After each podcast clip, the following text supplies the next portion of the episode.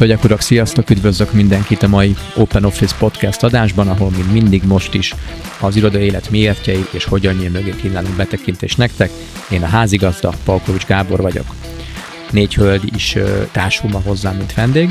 A négy személy pedig nem más, mint Balog Mázi Mária, aki a Dream Jobs-nak az ügyvezető igazgatója, Bogdan Szilvia, aki a Nexonnak a HR igazgatója, Kápolnás Vera, aki az Office at Home-nak az alapítója, trénere és tanácsadója, és végül, de abszolút nem utolsó sorban, Márton Katalin, aki a Praktiker Kft-nek a HR és CSR igazgatója. Én nem is húznom tovább az időt, kezdjük is az adást, remélem velünk maradtok végig. Hajrá!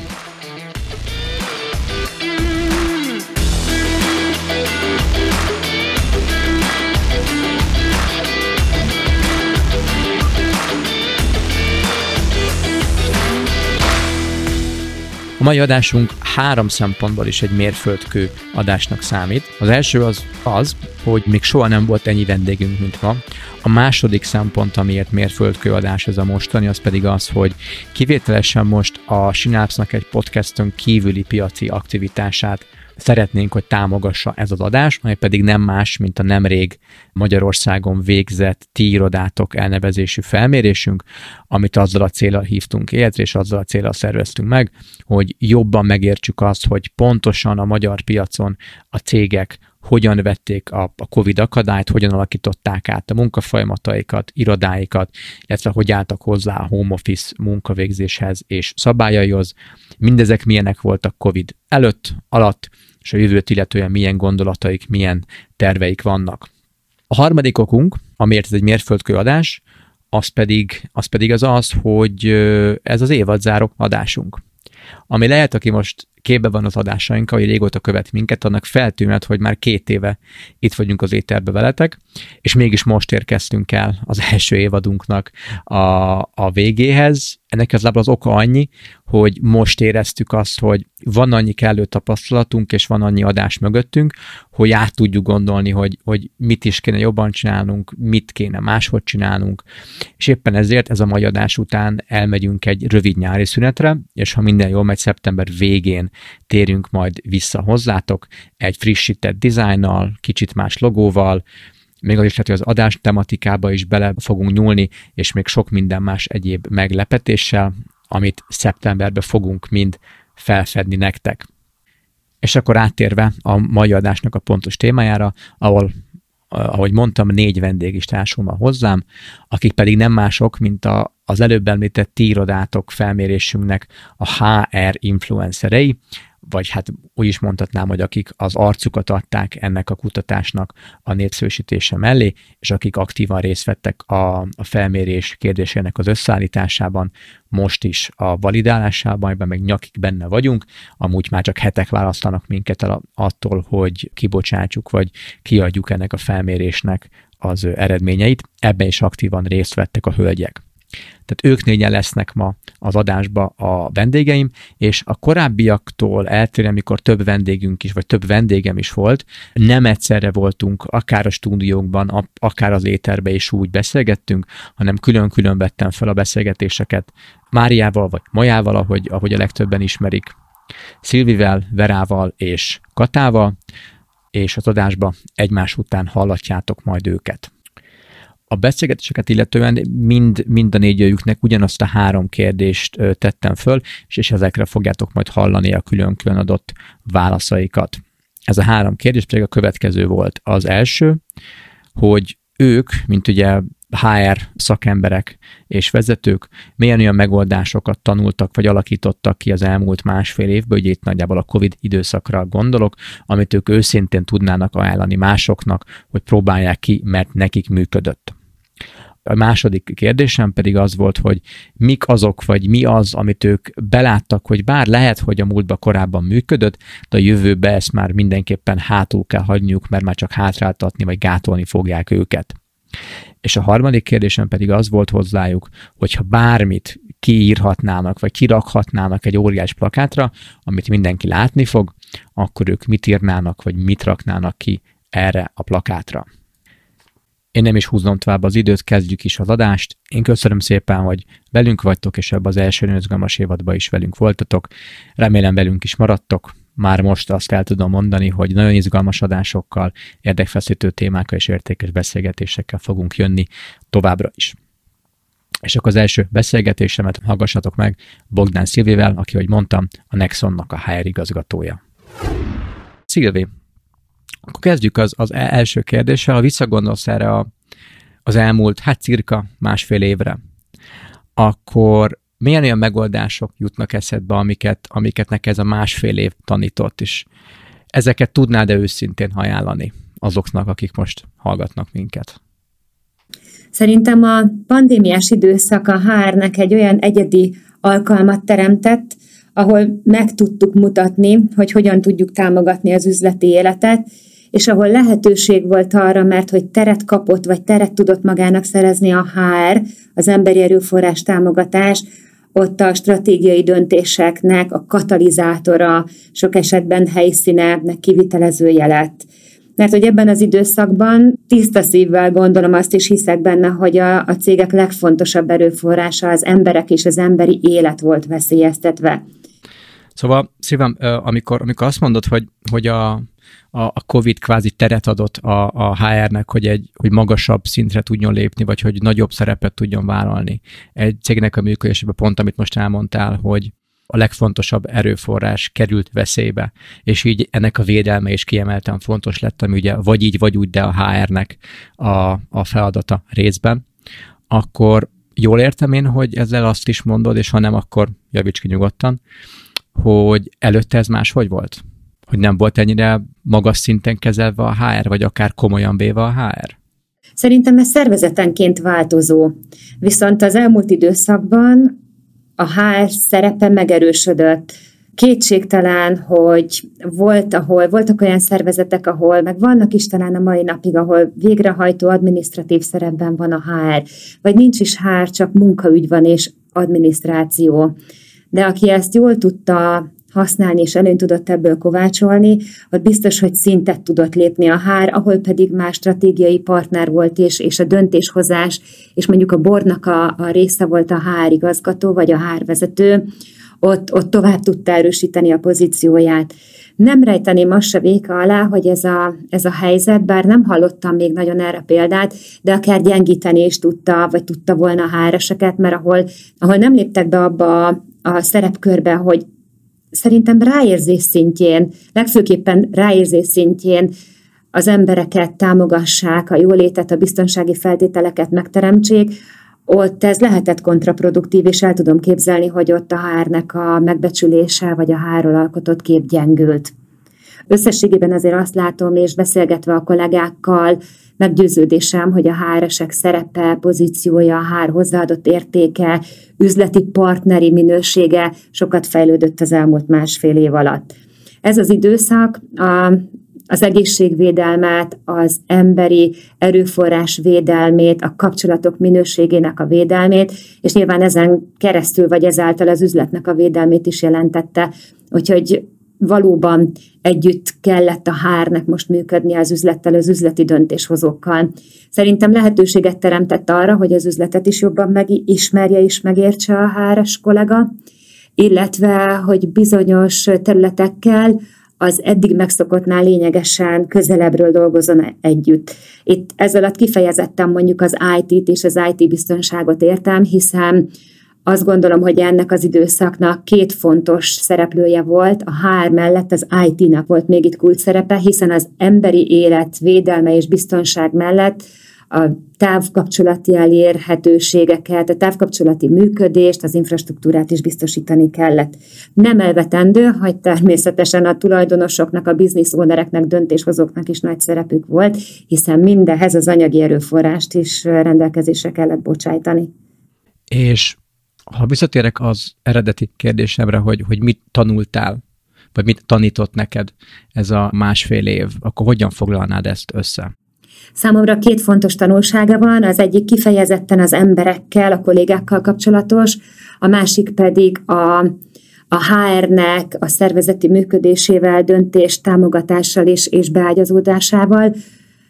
Tulajdonképpen a kettő összefügg. Nyilván a, a közvetlen embereket érintő döntések és iniciatívák a hár irányából, mondjuk a mentális és fizikai biztonság megteremtése, mindemellett, ahol ez az üzlettel összekötődik, és ahol a hárnek tere van, és rendkívül felgyorsult az elmúlt másfél évben, az a digitalizáció, automatizáció, érintés és érintkezésmentes információcsere például egy digitális beléptetés, vagy mondjuk az M30-asok digitális aláírása mondjuk a munkáltató képviseletének részéről, illetve számtalan olyan technológiai újdonság, ami felgyorsul. Tehát biztos vagyok benne, hogy a következő időszaknak a bevezetési tervében szerepelt volna, viszont most technológiai és hár megoldások kerültek előtérbe.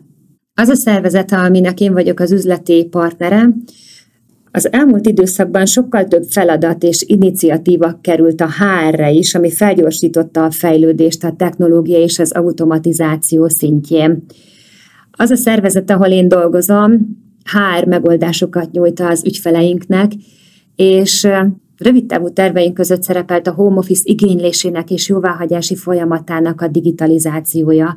Ennek a fejlesztését nagyon rövid időszakra határoztuk meg a pandémia megjelenésével, hiszen ugye a vállalatok home office-ba rendelték a, a beosztottaikat, amit nem lehetett már papíralapon nyilvántartani, és nagyban megkönnyítette a vezetők és a munkavállalók munkáját, feladatellátását, jelenlétének a vizualizációját, elrendelését, nyilvántartását, hogy home office-ból dolgoznak, vagy az irodában jelentek meg. Ebben az időszakban jelentősen megugrott a távkapcsolati működésben dolgozó munkatársak száma a szellemi munkavállalók körében. Nagyságrendjét tekintve szerintem volt egy időszak, amikor a szervezet legnagyobb részét, lehető legnagyobb részét home office-ba küldték. Ez bizony nyilván kell tudni tartani, és nagyon pontosan kell tudni vezetni. Tehát ennek a, a home office igénylésének és nyilvántartásának rögzítését fejlesztési terveinkben előrébb hoztuk. A másik kiemelkedő fejlődési irány a munkaügyi, munkaszervezési feladatok mellett, mint például jelenlét, távol és nyilvántartása, a home office elrendelés, szabadságoknak a követése, jóváhagyása, azok riportolása. Szóval mindemellett a, a napi operatív munkaszervezési kérdések mellett szintet is lépünk, azt gondolom az adatkezelés, a rendelkezésre álló adatok feldolgozásának minőségével.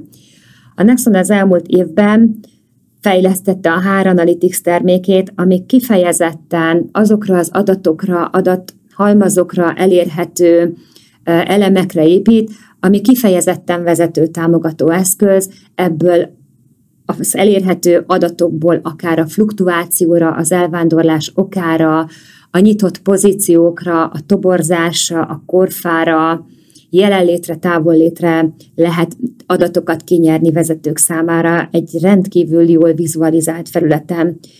Szerintem ez egy nagymértékű fejlődés és fejlesztést jelent, a HR tanulmányok sokasága mutat rá a digitalizáció és a automatizáció szerepére. Azt gondolom, hogy ez ennél lényegesen több, hiszen a vezető támogató, döntéstámogató eszközök is lényegesen nagyobb szerepet kapnak ebben az időszakban. Akkor térjünk a második kérdésünkre, a standard kérdésre, hogy volt-e olyan, amiről beláttátok, hogy bár a múltban működött, vagy csináltátok valahogy, de az elmúlt másfél év tapasztalatai után egyértelműen látjátok, vagy látod, hogy ezen a jövőben változtatni kell, mert ez így nem lesz továbbra is jó. Volt-e bármilyen? Az egyik ilyen terület a pandémia alatt és után szerintem a az együttműködés, a kollaborációnak a, a terehelye, ideje és minősége. A pandémia előtt teljesen természetesnek látom azt, ha visszatekintek, hogy az irodába a munkavállalók nagy része bejárt egymással a kávézóban, az étkezőben, a folyosón találkoztunk, összefutottunk, spontán beszéltünk, még ez ugye a pandémia alatt nem történhetett meg. Ott azt látom, hogyha visszatekintek erre, hogy másfél év elzárt és virtuális térben történő kapcsolattartás volt. Szerintem a változás ezeknek a minőségében fog jelentkezni, tehát azt gondolom, hogy hibrid működés az, ami a nagy részben meg fog valósulni, tehát jelen is leszünk az irodai térben, és otthon is leszünk, de a, a, az együttműködéseinket, az emberi kapcsolatainkat ebbe a térbe kell elhelyezni, és ha bent leszünk az irodában, akkor ezeket a személyes találkozókat teljesen más minőségben kell majd szervezni, és teljesen más értékkel fogjuk megélni a, kávézásokat. Én ezt már most is érzem, hogy egyeztetek kollégákkal, hogy mikor van irodában, hogy akkor oké, okay, tudunk-e egyet kávézni, vagy akkor a teraszon ebédelni. Még hogyha az otthoni távmunka végzés van éppen, az is egy érdekes tapasztalat nekem. Előző héten épp a kolléganőmmel meetingeltünk, telefonon kezdtük a megbeszélést, egymásra csörögtünk, és hirtelen egyeztetnünk kellett egy, egy témában. Mind a ketten home office-ban voltunk, és ez teljesen természetes lett volna az irodai térben, hogy na, akkor megnyitjuk az Excel táblát, és összeegyeztetjük az adatokat, és ez ugyanígy áttranszferálódott a virtuális térbe, mert hirtelen mi a Teams használjuk, hirtelen oké, akkor gyerünk Teamsbe. És már is ott volt a, a közös beszélgetésünk, és a képernyő megosztással oldottuk meg ezt a feladatot. Én szakmailag elkötelezett vagyok amellett, hogy értéke van a képzés fejlesztésnek, a tehetségek menedzsmentjének, és erre nagy fókuszt kell helyeznünk, és, nem, és, és egy másik nagyon fontos terület, ami talán méltatlanul nem emelődött a pandémia előtt ennyire magas szintre, az a betanítás, betanulás, onboarding, preboarding folyamata, illetve annak a lépései.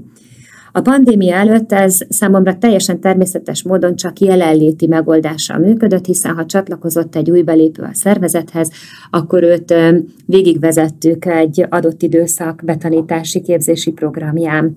Ez a pandémiás időszakban, amikor home office-ban voltunk, nem tudott így megvalósulni. Csak a virtuális tér, volt egy időszak, ahol csak a virtuális térben tudtuk a betanítás nagy részét intézni. Ez egy komoly tanulási folyamat volt számomra és a szervezetek számára is, ugyanis véleményem szerint a betanítás folyamata, és sokat olvastam arról, hogy, hogy mennyire jól meg lehet ezt a távkapcsolati térben és megoldásokkal csinálni. Az én tapasztalatom az, hogy a betanítás időszakában a személyes jelenlétre, a kultúra, a fizikai környezet érzékelésére, a kollégákkal való kapcsolódás kialakítására a személyes jelenlétre van szükség. Biztos, hogy ehhez lehet hibrid megoldást biztosítani, tehát, hogy távkapcsolatban, távoktatásban, Teams-es vagy egyéb platformokon megbeszéléseket, de számomra a betanítás megmarad annak a jelenléti alapú működésnek, ami a későbbi beilleszkedést megalapozza, és a betanulás minőségét jobbá teszi és felgyorsítja ez tök érdekes. Amikor ezt mondtad, pont azon gondolkoztam, hogy ilyen, még fel is írtam magamnak, mint idézet, hogy, hogy egy dolog az, hogy tudunk valamit csinálni, mert hogy működik, és tudjuk működtetni. Amit te mondtál például, hogy az onboarding, az oktatás, a továbbképzés működik távolról, digitálisan, és valaki így, így mondhatná azt, hogy jó, akkor csináljuk így örökre, mert olcsóbb, mert kevesebbet utazunk, mert az idővel spórolunk. De teljesen más oldal az, hogy akarjuk-e így csinálni, és, és hogy jobb-e így csinálni, és megéri az a minimálisan spórolt pénz, vagy minimálisan spórolt idő, azt az akár minőségbeli vesztességet, amit az okoz, hogy ember és ember nem egy térbe adunk át tudást egymásnak, nem úgy látjuk, nem úgy halljuk egymást, és nem úgy figyelünk egymásra. És vajon megéri ez? Ez a csere, hogy idő és pénzért cserébe minőséget, minőségromlást kapok és hogy ezt fel tudja egy szervezet, vagy akár egy HRS, vagy egy coach, vagy egy leginkább egy, egy, egy döntéshozó mérni, amikor mondjuk azon gondolkozik, hogy ad-e büdzsét egy teljesen új online tréning platformnak a kiépítésére, mert azt a döntést hozták, hogy akkor miután a Covid alatt működött, akkor örökre online fog történni minden. És lehet, hogy működhetne, csak ez, ez szerintem ez egy óriási döntéspozíció egy szervezetnek, amit nagyon rossz az alapján meghozni szerintem, hogyha azt mondjuk, hogy hát működött másfél évig, akkor működni fog örökre, mert hát, mert hogy fog, haladjunk. A betanítással kapcsolatos gondolatokat a munkavállalóktól kapott visszajelzésekre építem.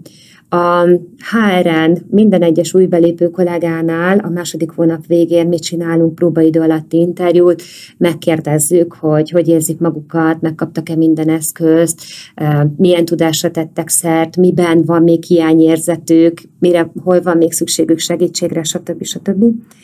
És a pandémiás időszakban, a pandémiás időszakban folytatott próbaidő alatti beszélgetések szinte mindegyikében azt mondták az új belépő kollégák, hogy azt értékelik, és az nagyon fontos volt nekik, hogy integráltuk őket, volt egy program, amihez kapcsolódtak, a tudás megszerzését biztosítottuk számukra, de azok a kollégák, akik nem tudtak bemenni az irodába, vagy csak nagyon ritkán tudtak ott megjelenni, nem ismerték meg az új kollégáikat fizikai térben és, és megjelenésükben, ők kivétel nélkül azt mondják, hogy nehezíti a betanulásukat, és az elköteleződéshez is szükségük van még arra, hogy, hogy találkozzanak a többiekkel még többet. Ez egy nagyon szép kerek mondat volt.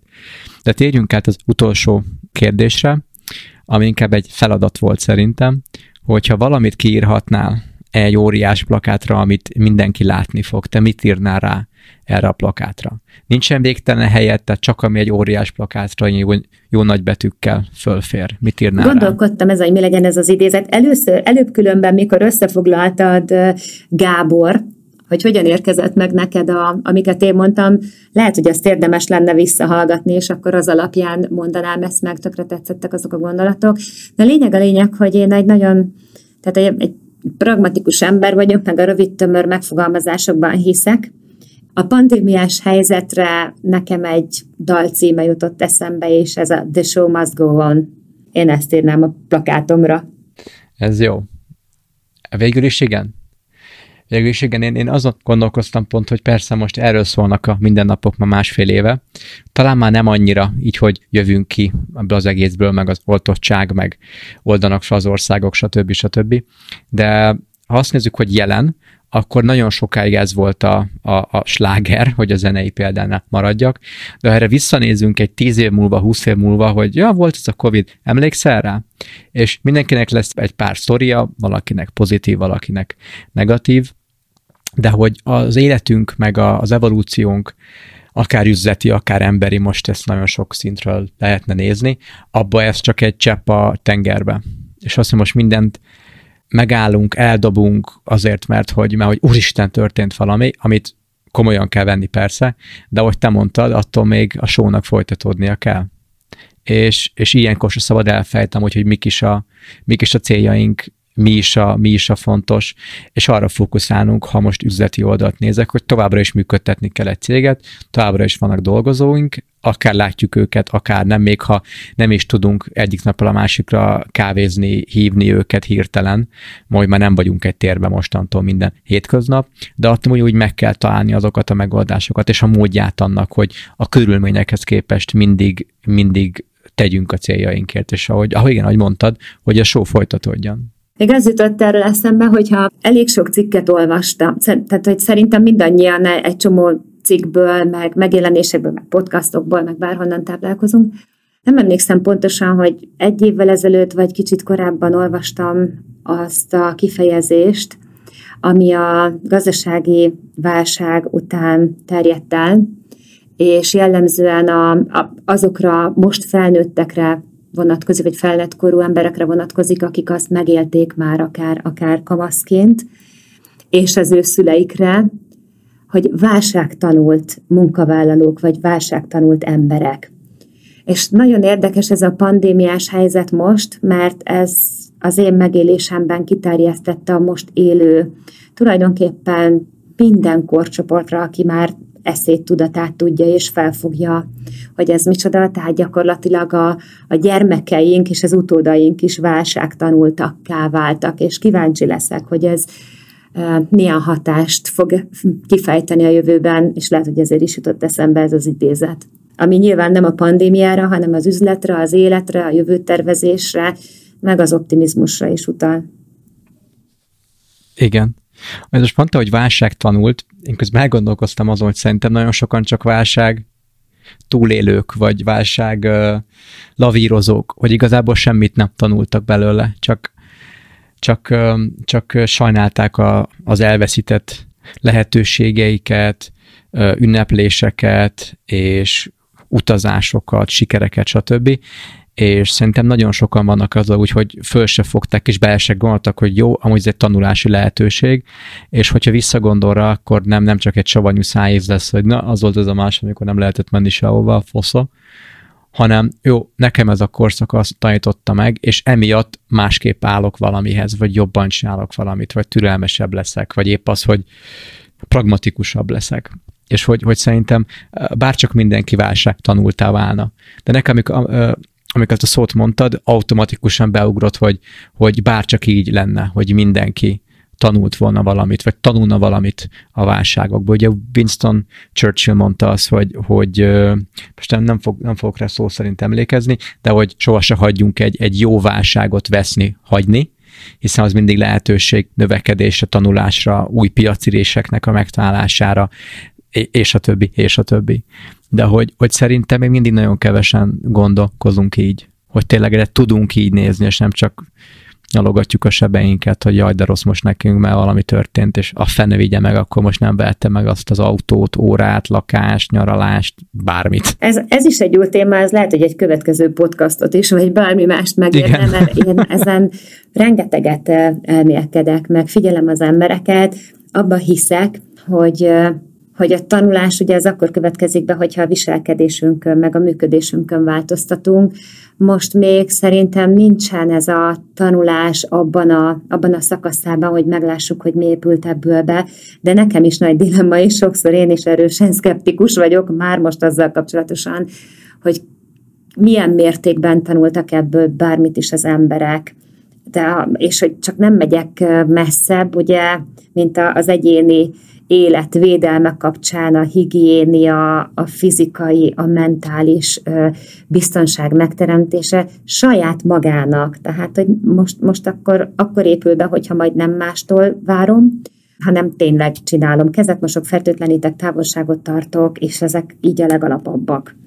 Szerintem is, meg még az is még tök érdekes, hogy most, hogy mondtad, ezen, ezen gondolkoztam el, hogy egy dolog, hogy, hogy ebbe a, a, a válságos időkbe megtanultunk, akár mint tegyenek, akár mint cégek, másképp csinálni dolgokat, amiket most te is felhoztál példák, másképp toborzunk, másképp meetingelünk, másképp hívjuk egymás föl, másképp működünk együtt, máshogy eszünk, máshogy alszunk, máshogy mozgunk, bármi.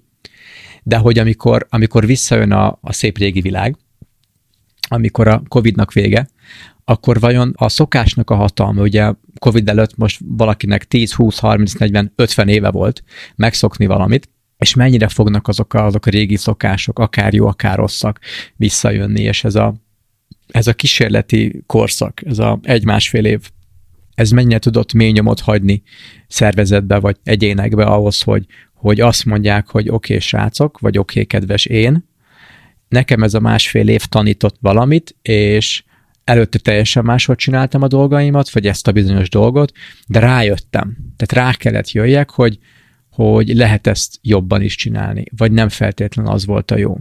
És ez a, hát az önismeret rá a, a legjobb szó, vagy, vagy érett gondolkodás, vagy tán cél, tudatosságot is lehetne mondani, hogy valaki uh, reflektálni képes és van olyan önismerete és önszeretete, hogy belátja, hogy eddig ezt rosszul csináltam, semmi gond, tök jó, hogy volt ez az egy-másfél év, hogy kipróbálhatta, vagy, ki kellett próbáljam máshogy, hiszen nem tudtam már úgy csinálni, mint előtte, és innen nézve ez egy nevelő, nevelő célú, vagy nevelő szándékú válságnak is tűnhet, ha majd visszanézünk rá távolról. Hát nyilván ahhoz, hogy beépüljenek, ahhoz kell tudatosság, úgy, ahogy, ahogy te is mondod. Meglátjuk, nekem té- tényleg az a nagy kérdés, nézve nekem két kamasz fiam van, hogy vajon az ő életükben és felnőtt kori viselkedésükben mi lesz ennek a lenyomata. Ez az egyik fő dilemma.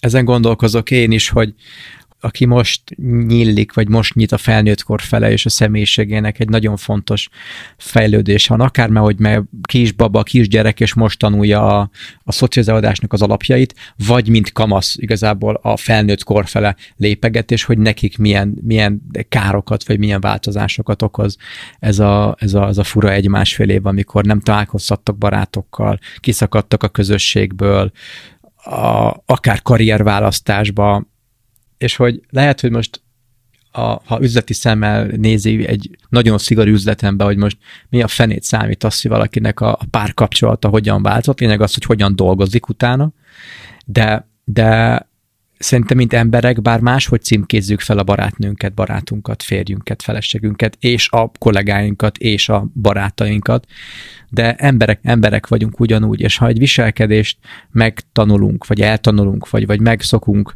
az egyik embercsoport fele, akkor azt a másik fele is fogjuk vala, vagy passzíven, vagy passzív-agresszíven, vagy nagyon aktívan alkalmazni, és amikor arról beszélgetünk, hogy vállalati kultúra, cégkultúra, akár még az employer brandet is ide lehetne hozni, akkor az a, az a nap végén az összes ott lévő, ott dolgozó, ott aktívkodó embernek a mindennapi döntéseiből, kommunikációiból fog össze, összeállni majd. És ha ott több emberre is félre megy, és nincsen bizalom, és, és akár félnek egymástól, vagy félreértik egymást, ott a vállalati kultúra fog sérülni, és a teljesítmény is a nap végén.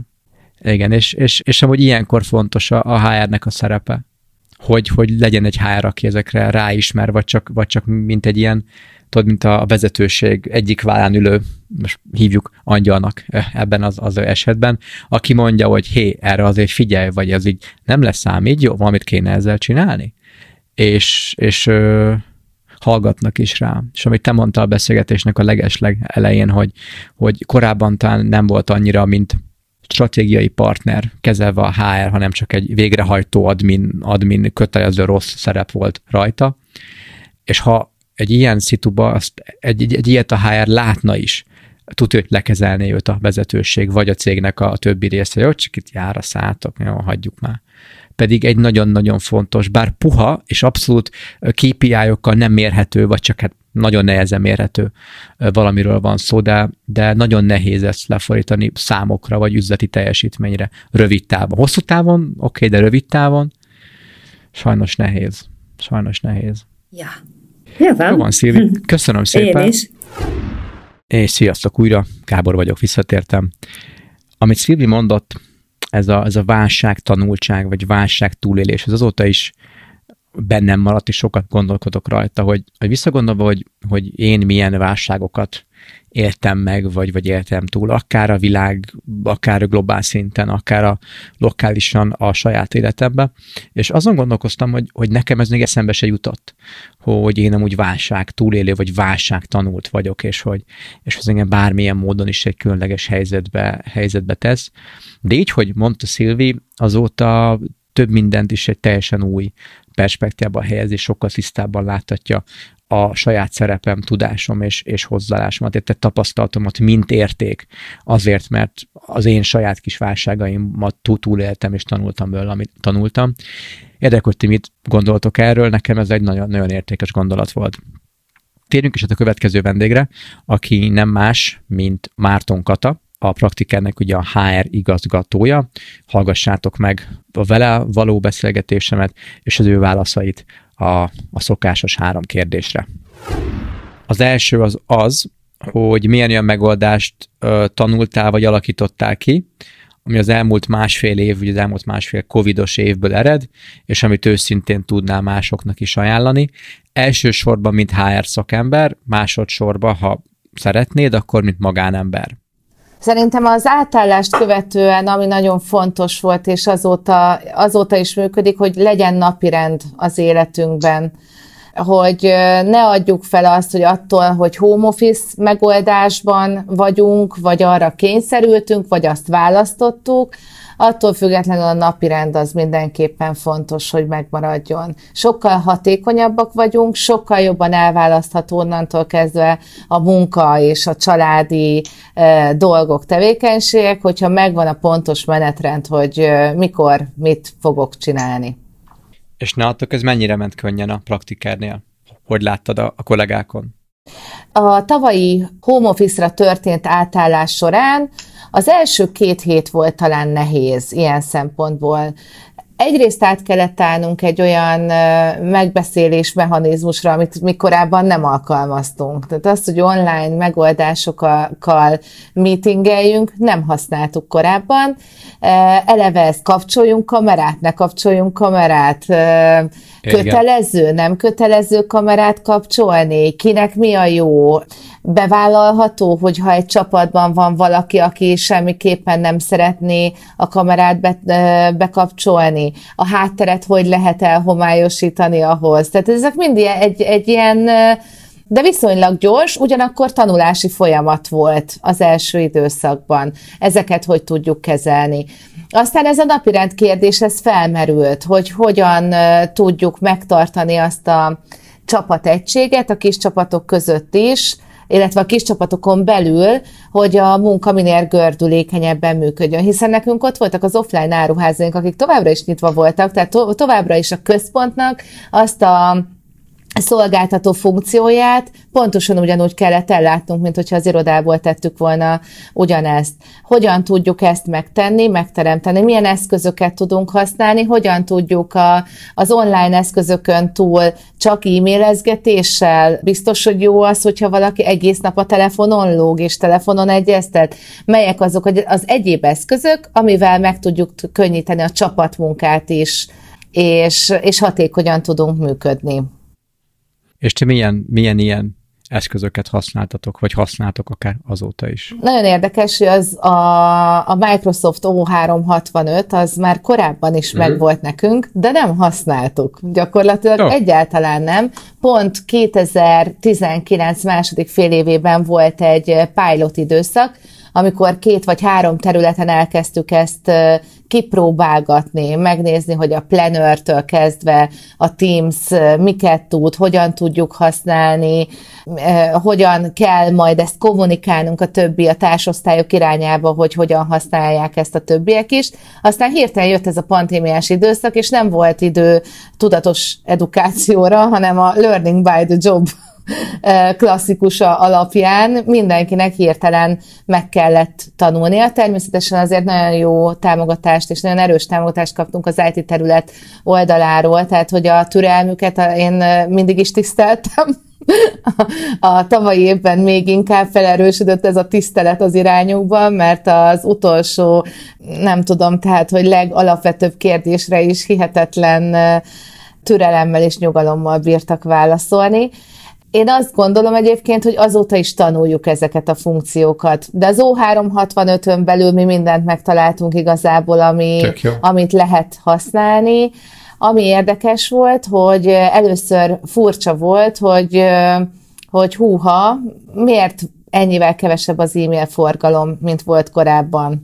És hoppá, hát igen, tehát lehetett ezt volna ezt másképp is működtetni már korábban de nem voltunk rá kényszerítve. Tehát, hogy a kényszer hozott ilyen pozitív következményeket is a, az együttműködések vonatkozásában. És ti, mint HR, milyen szerepet tudtatok, akartatok, vagy akár kellett, hogy vállaljatok? Akár, amit említettél, a napi rendnek a kialakításában a dolgozóknak az életébe, vagy bármi egyéb területen ebben a másfél, szűk másfél évben?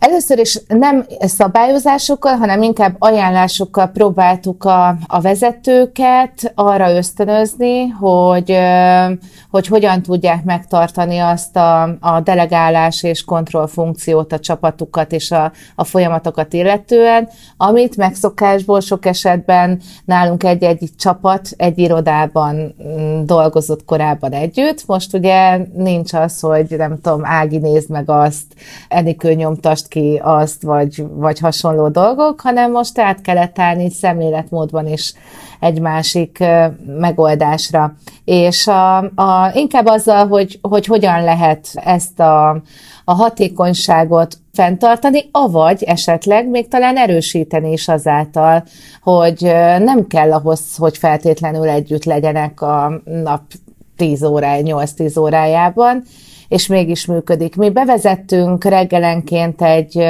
például a mi csapatunkban, amit utána szintén javaslatként átadtunk a többi területnek, és minden reggel 9 órakor tartunk egy csapatmeetinget tavaly, május óta, uh-huh. tavaly március óta, és ez van, hogy 5 percig tart, van, hogy 30 percig. A 30 percet nem szoktuk meghaladni, hogy utána mindenki tudja az egyéb dolgait tervezni.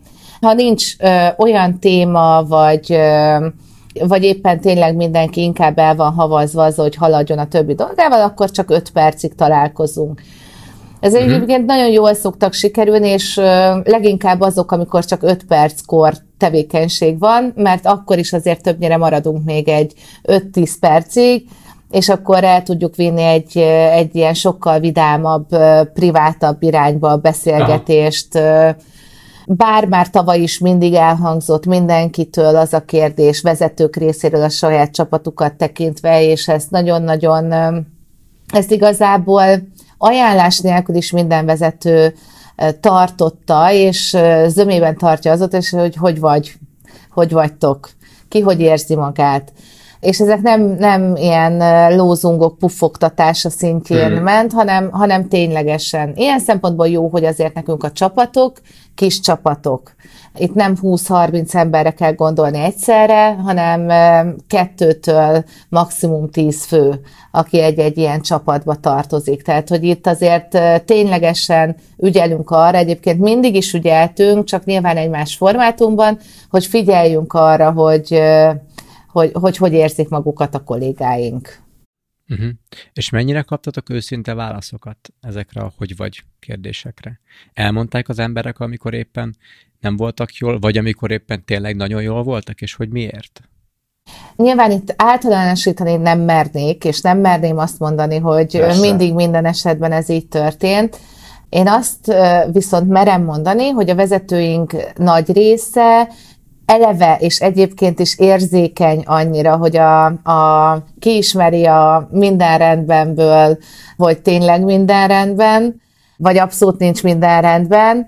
Ezekben az esetekben azért így nyilván egyeztetve a vezető kollégáimmal nagyon sokszor ezt utána meg követte egy, egy négy szem közti telefonbeszélgetés mert látszódott, érződött, vagy például olyan jelekből is, hogy két hétig bekapcsolta valaki a kameráját, és utána hirtelen nem kapcsolja be a kameráját. Tehát, hogy ezek olyan apró jelzések, amire úgy rá kell érezni, figyelni kell rá, és, és arra próbáljuk egyébként is ösztönözni a vezetőinket, hogy, hogy ezekre a jelekre különösképpen figyeljenek. És hogy látod, hogy de mondtad, hogy nálatok amúgy is fogékonyak, hál' Istennek a vezetők erre, de hogy amúgy hogy látod, hogy mennyire, mennyire megy ez nekik könnyen, vagy mennyire fogadják szívesen, amikor emlékeztetek őket ezekre a, a most hívjuk úgy, hogy puha vagy soft dolgokra?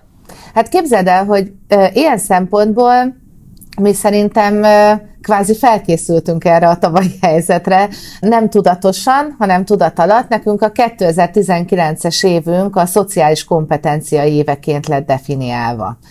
Azért, mert hogy már akkor és korábbi években is azt láttuk, hogy utasításokkal, parancsokkal és általános érvényű elvárásokkal nem lehet közösségeket építeni, és nem lehet a, a, az egyének szintjén megfogni a munkavállalókat hanem arra próbáltuk tréningezni a, a minden szintű vezető kollégánkat, hogy ezeket az egyéni élethelyzeteket, az egyedi eseteket egyénileg tudják megítélni, bírják feltérképezni, és ezekre tudjunk utána akár közösen, de adott esetben egyéni megoldásokat kínálni. Mi erre képzeld el, egy nagyon klassz módszert kezdtünk el most már sok éve egyébként alkalmazni, ez a lóval asszisztált vezetői tréning, ami mhm. hihetetlen jó, nagyon klassz, és és nagyon jól működik. Mert hogy, hogy egy olyan tükröt tart eléd, a ló a, a feladatok által, amiket vele kell elvégezned, megcsinálnod, ami annyira erős, hogy olyan erős emberi tükör nincs, mint amennyire mm-hmm. tükröt tart elénk. Szóval mi ebbe az irányba nagyon komolyan elindultunk, és éppen ezért nem volt új keletű a tavalyi évtől kezdődően, hogy, hogy hát erre még erősebben akkor rá kell gyúrni, vagy, vagy igen, ez a lényeg, hogy egyéni szinten értékeljük az egyéni élethelyzeteket, és erre egyéni oldásokat is tudjunk kínálni. Nagyon izgalmas. Térjünk át a második kérdésre, a háromból, az pedig úgy szól, hogy volt-e bármi, amit beláttatok, hogy bár a múltban működött, és csináltátok valahogy, de a jövőben ezen változtatnotok kell, mert ez így már nem lesz jó tovább. Volt-e bármilyen? Covid előtt és Covid után? Hát a Covid előtt meggyőződésünk volt, nyilván miután a felső vezetésnek meggyőződése volt, ezért nekünk is meggyőződésünk volt, hogy a, hogy a home office az, nem, az működésképtelen. Tehát, hogy az, az csak ellustulást és henyélést és hatékonytalanságot okoz, Hát erre egy jó tükör volt ez a tavalyi év, mert hogy hogy gyönyörűen működött. Úgy, hogy mi tényleg működtünk, tehát hogy működtek az áruházaink, működött a webshopunk, tehát nem arról volt szó, hogy, hogy adott esetben leálltunk egy időre az értékesítési tevékenységünkkel, és csak eh, a háttérfolyamatokat optimalizáltunk éppen. Nem, hanem mi ugyanúgy működtünk. És, és működött. és ez egy nagyon-nagyon klassz következménye ennek az időszaknak, hogy, hogy elhittük, nyilván, és elhisszük, hogy ez működik. Azt is látjuk ugyanakkor, hogy továbbra is fontos azért egyéni szinten ezt vizsgálni, hogy kinél működik jobban, ki igényli egyáltalán, mert hát azt vettük észre egy idő után, hogy a, a kollégák elkezdenek nagyon erősen visszaszállingózni az irodába, ahogy egy kis lehetőség és nyitás volt. Azok, akiknek az élethelyzete, a személyisége, és az egyén igényei megkívánták, hogy ő, ő társaságban legyen, a kollégákkal együtt legyen, és ez nem is feltétlenül egyébként a munkavégzés módjára vonatkozott, sokkal inkább arra, hogy, hogy emberek között legyen. És hogy helyet változtasson, gondolom. Igen. Úgyhogy továbbra is fent fogjuk tartani a home office, tehát hogy megvan az eredménye, ennek marad, de, de egy hibrid megoldást fogunk alkalmazni. Nálunk biztos, hogy nem lesznek olyan munkakörök, amelyek csak és kizárólag home office-ban fognak működni.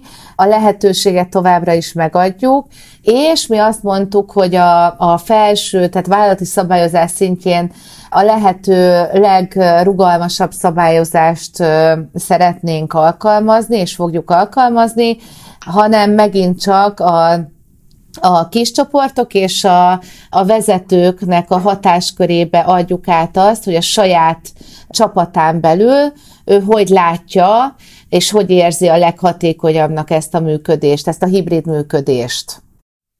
Szuper, köszönöm szépen, nagyon kerek válasz volt.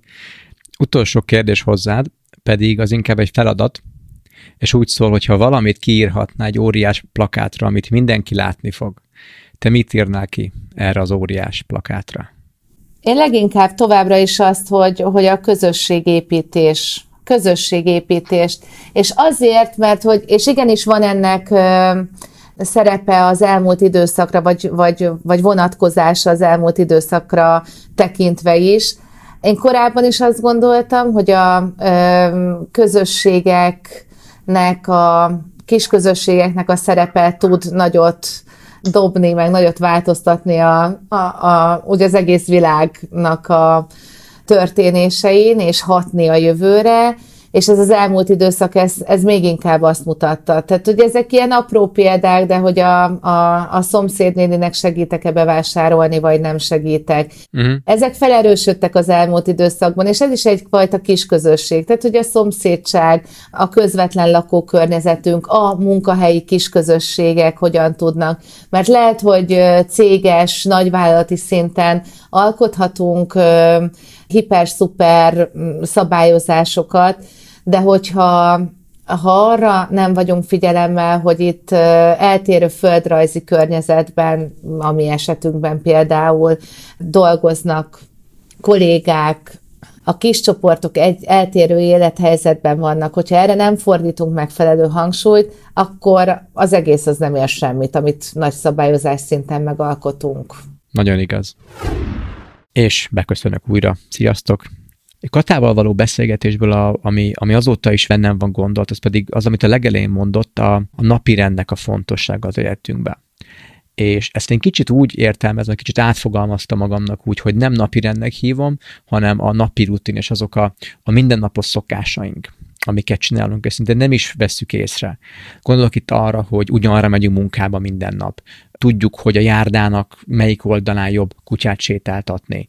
A reggeli, amit szinte minden nap eszünk, szinte vakon meg, meg tudnánk csinálni, és társaik nagyon sokszor bele se gondolunk, hogy ezek amúgy az agyunkba épült, és az életünk megkönnyítését szolgáló szokások, hiszen mi emberek így működünk, hogy minél több mindent próbálunk automatikusan, vagy automatüzemmódba csinálni, hogy ne kelljen értékes agyi kapacitás, meg ugye energiát, kalóriát pazarolnunk arra, hogy, hogy megint megtervezzük, hogyan megyünk munkába. Úristen, mit is kell legyek? És az a, az a, az a stressz, meg az energia, ami ezzel jár, hogy újra és újra fel kell tálni azt, amit amúgy rutinból is tudnánk csinálni.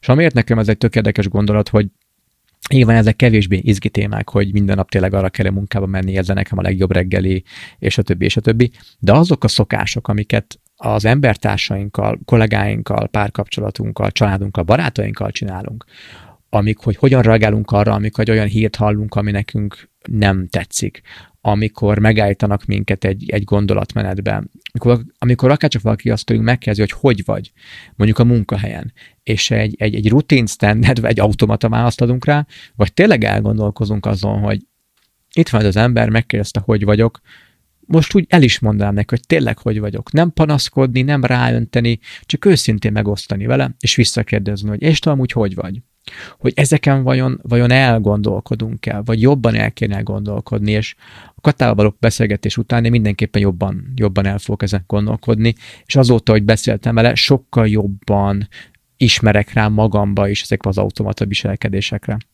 Nagyon érdekes harmadik beszélgetés következik a harmadik vendéggel, Kápolnás Ferával, aki, ugye említettem, ő nem csak egy, egy, egy HR influencer volt, tehát a csak az, az, egy, az nem a legjobb szó itt, de úgy ő kettő szerepbe is volt, nem csak mint HR influencer, hanem mint kutató, társ és, és ötletgazda, és hiszen közösen találtuk ki annó még tavaly Verával ennek a felmérésnek az ötletét, és, és kezdtük el összerakni a koncepcióját. Szóval következik Kápolnás Vera, az Office and Home-nak az alapítója, tanácsadója és kócsa, aki szintén ugyanarra három kérdésre fog válaszolni, mint előtte azt Kata és Szilvi is tették.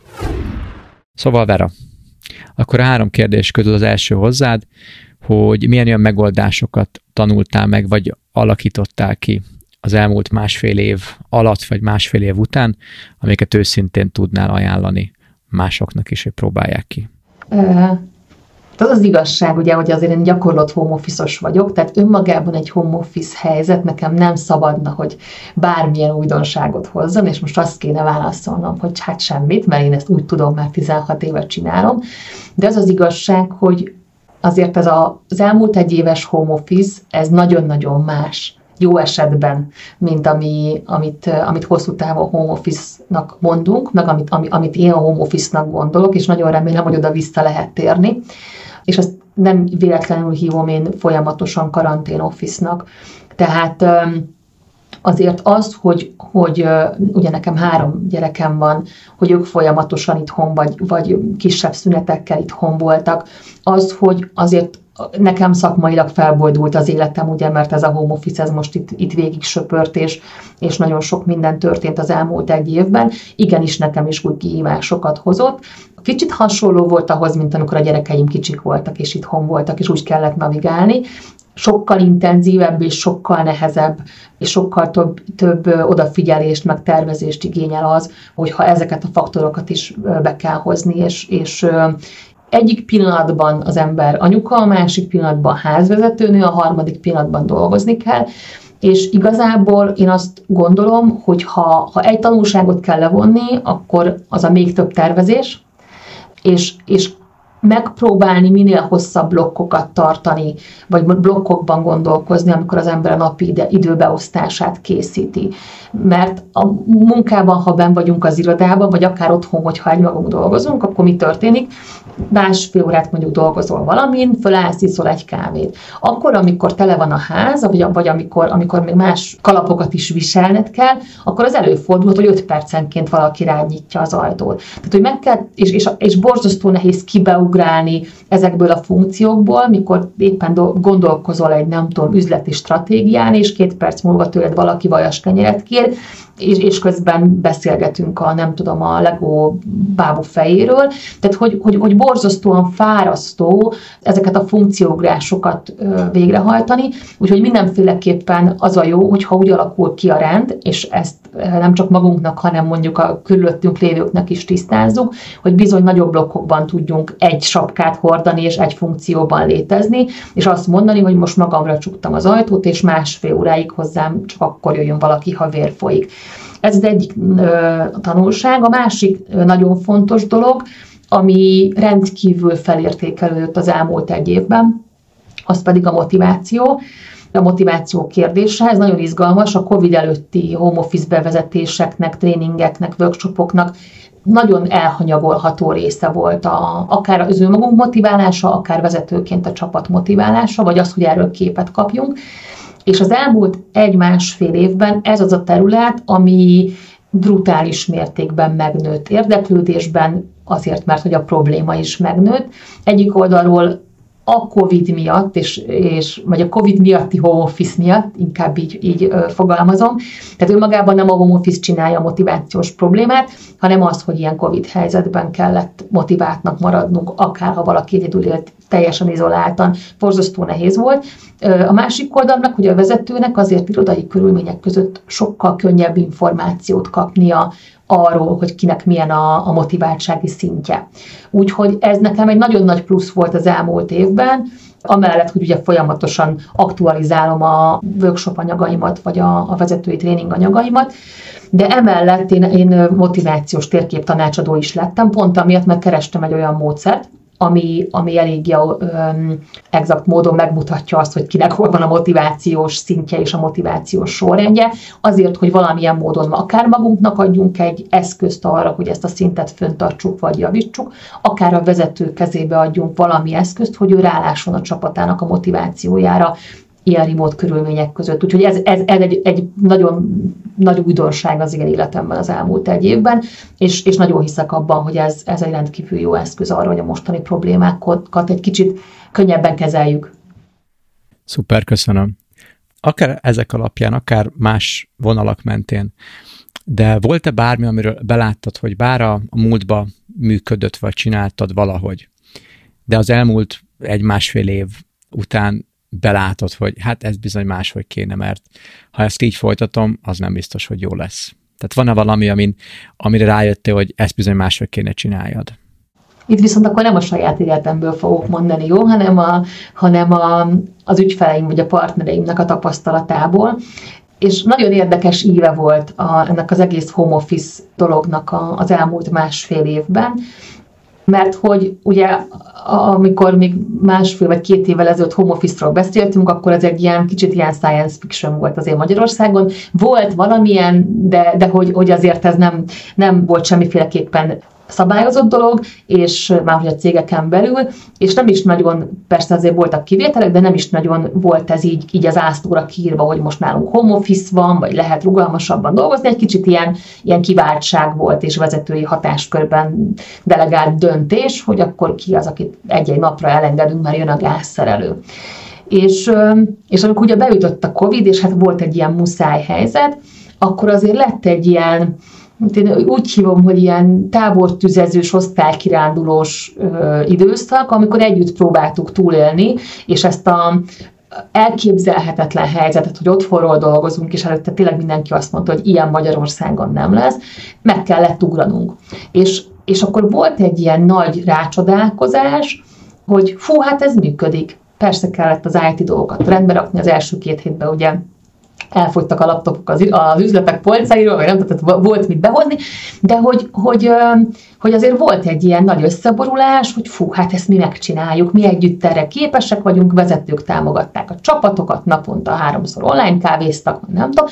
Tehát, hogy volt az elején egy ilyen, egy ilyen nagyon pozitív rácsodálkozás erre a home office intézményre, és az az igazság, hogy eléggé elfáradtak az emberek abban, amikor elkezdték viszont tekerni a Berkeley-t. Tehát az első hónapok tényleg arról szóltak, hogy teljesítsük a, a a minimumot, és most ezt a szó jó értelmében gondol, tehát az üzletfolytonosság fennmaradjon. Ez volt az egyetlen mércéje annak, hogy működik-e a home office, vagy nem működik. És ebből a szempontból a home office levizsgázott, mert működött. Tehát, hogyha azt mondod, hogy mi működött és mire, ez tök jól működött, mert hogy nem állt meg az élet, minden cég tök jól hozta a, azt, hogy, hogy ki tudta szolgálni a vásárlóit, meg, meg valamilyen módon tekerte a, a, a Berkeley-t.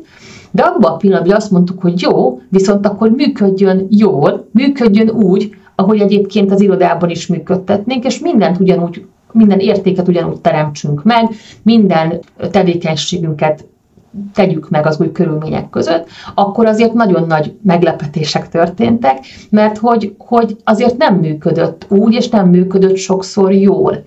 És kicsit ez a két szemlélet viaskodik, mert mindenki szeretné, ha működne, mert közben azért belekóstoltunk, egy évet csináljuk, és mindenki nagyon-nagyon-nagyon akarja, hogy ez igenis működjön, és, és az első válasz, amikor megkérdezik, hogy működik-e, hogy igen, működik. Nagyon jól működik, nagyon szeretem. Jó lenne néha visszamenni az irodába a kollégákkal, de, de közben meg, ha, ha föltesszük azt a kérdést, hogy mit változtatnánk, akkor azért már sokkal jobban árnyalódik a kép, és, és igenis vannak olyan tevékenységek, amik nem annyira hatékonyak otthonról, vagy egyáltalán nem lehet őket elvégezni, és addig, ameddig a, a minimumot szerettük volna teljesíteni, ezeket egy kicsit háttérbe sorolhattuk, de most, hogy elő kell őket venni, be kell látni.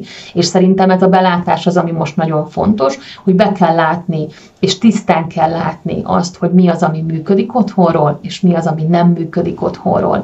És ez alapján kialakítani azt a rendet, hogy én mennyit vagyok az irodába, vagy az én dolgozóim mennyit vannak az irodába. Mi lesz a maximummal?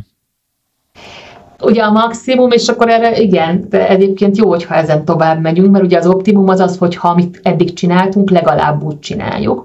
A maximum meg az, hogyha ki tudjuk maxolni az irodai létet is, és mindent ott csinálunk, ami ott hatékonyabb, és mindent, ami otthonról hatékonyabb, azt meg otthonról csináljuk. És akkor lesz, akkor lesz az a fejlődés, ami az, akár az irodai léthez, akár a tiszta home office lét, léthez képest előre megy. De hogy ezt, ez azért nem fog magától jönni.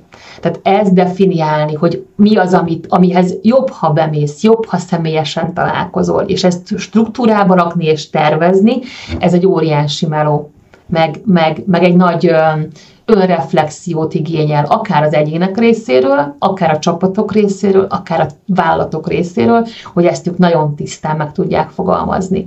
És akkor lehet jó irodákat kialakítani, meg akkor lehet olyan home office-t kialakítani, vagy home office működést, amiben, amiben tényleg a maximumot tudjuk hozni, mondjuk, amikor otthonról dolgozunk. Igen, és tök érdekes, mint hogyha piacon most kicsit az lenne, hogy az emberek ezt a, ezt a, a, a minimum lángon való működést, ezt a, a, a létfenntartás, vagy alapvető üzletfolytonosságra, amikor azt mondják, hogy hát működik, működött, mint hogyha ők azt már optimumnak tartanak, vagy kezelnék a fejükbe, de közben már a maximumról beszélnek, hogy jó, akkor ebből hogyan lesz? Hát ugye maximum kell, hát itt mi egy, egy versenyképes cég vagyunk, vagy ugye a piacon vagyó, a versenypiacon való cég vagyunk, és, és hogy egy ilyen nagyon torzított tükrön, egyre torzított tükrön keresztül nézik ezt.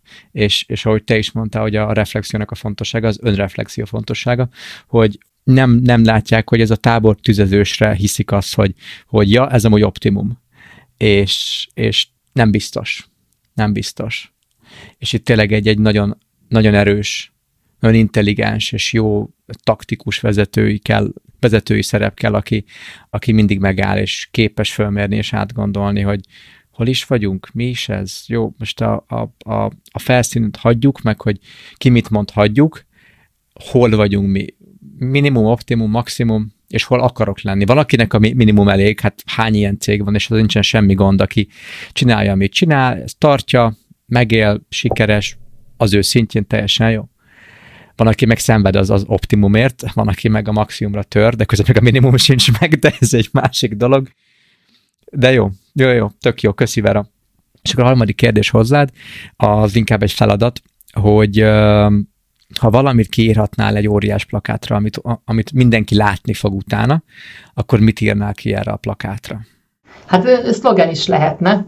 Azt szerintem egy nagyon fontos üzenet most, hogy nincs olyan, hogy új normális és nem azért nincs olyan, hogy új normális, mert, mert nem kell valami újat létrehozni, hanem azért, mert, mert be kell azt látni, hogy, hogy mindenkinek újra kell most definiálnia magát és ezt a munkát most nem szabad megspórolni. Arra hivatkozva, hogy az új normális az, amit, amit hallunk a piacon, hogy nem tudom, mindenki onnan dolgozik, ahonnan akar, meg annyit, amennyit akar, vagy akár a másik véglet, hogy menjen mindenki vissza az irodába, hanem valahol a kettő között lesz az igazság, és az igazság az mindenkinek a saját igazsága kell, hogy legyen, mert akkor fogjuk megtalálni ezt a maximumot amiről, amiről most beszéltél, hogyha a mi iparágunk szerint a mi vállalati kultúránkhoz igazodva, a mi tevékenységünkhöz igazodva, a csapataink működéséhez és feladataihoz igazodva, és az emberek akár home office lehetőségeihez igazodva, akár mentalitásához igazodva, alakítjuk ki azt, azokat a kereteket, ami majd a mi jövőnk lesz, és ez nem egy új normális lesz, hanem a mi jövőnk lesz, ami egy óriási lehetőség, mert hogy újra lehet definiálnia magát egy cégnek és megmutatnia magát, azt, hogy ő, hogy, hogy ő ezen, a, ezen a skálán hol van, van, és ez nem egy, egy függőleges skála is jobb-rosszabb, hanem ez egy teljesen viszintes skála, ami pontosan azt mutatja, hogy én ilyen vagyok. Se nem jobb, se nem rosszabb, nálam ez így működik jól, én így működök jól, és kihasználom a, a, a lehet, vagy én nem is kihasználom ez rosszul. Élek a, a, a lehetőségeimmel, és én így szeretnék élni a lehetőségeimmel. Úgyhogy a, a new normal helyett az én ilyen vagyok, amit, amit valahogy egy plakátra kéne applikálni, mert ez alapján fogom tudni a folyamataimat újra gondolni, a kommunikációmat újra gondolni, és, és, és nagyon fontos akár a meglévő dolgozó, dolgozóim felé, akár a partnereim felé, akár azok felé, akik, akik hozzám fognak jelentkezni állásra, hogy én tudjak valamit mondani. Ezt már sokáig nem lehet elkenni mert sokkal rosszabb, ha nem mondok semmit, mint hogyha bármit mondok, és el kell kezdeni magunkat definiálni, és ehhez viszont el kell kezdeni egy kicsit ásni abban, hogy mi milyenek is vagyunk valójában, és megnézni azt, hogy mi az, amit szeretnénk, és mi az, amit tudunk, és mi az, ami kell ahhoz, hogy olyanok legyünk, amilyenek lenni szeretnénk. De hogy ez nem egy, egy, egy olyan döntés, hogy na, legyen home office vagy ne, menjünk vissza az irodába vagy ne, ez ettől egyel bonyolultabb, és, és pont ez lesz a szépsége, mert ez egy óriási lehetőség arra, hogy a valódiság, vagy a valódi lét, lényünket megmutassuk a, a, a, a piacon is. És öm, kicsit személyiséget adjunk annak, ami, ami egy vállalat, ami nem, nem mindig könnyű, de, de, de segít abban, hogy, hogy jobban megtaláljuk akár az üzleti partnereinket, akár azokat, akik nálunk fognak dolgozni, vagy megtartsuk azokat, akiket szeretnénk. Igen, mert ez, megint ez a minimum, optimum, maximum jut, jut eszembe, mert az előbb beszéltünk, hogy picit ez, mint amikor, mint ugye magánember elmész egy, egy, egy randira, vagy találkozol valakivel, először.